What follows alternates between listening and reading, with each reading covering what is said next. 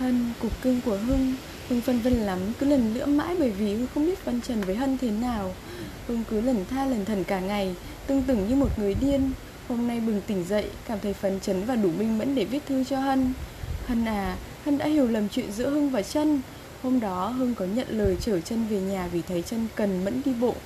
Gần tới nhà chân, xe cán phải đinh nhọn sừng sững Nên hai đứa phải tạm vào quán trấn Hưng để chờ vá. Không ngờ lại gặp Hưng Hân ở đấy Rồi Hân dửng dưng không cho Hưng phân trần muốn, Như muốn phanh thay Hưng ra.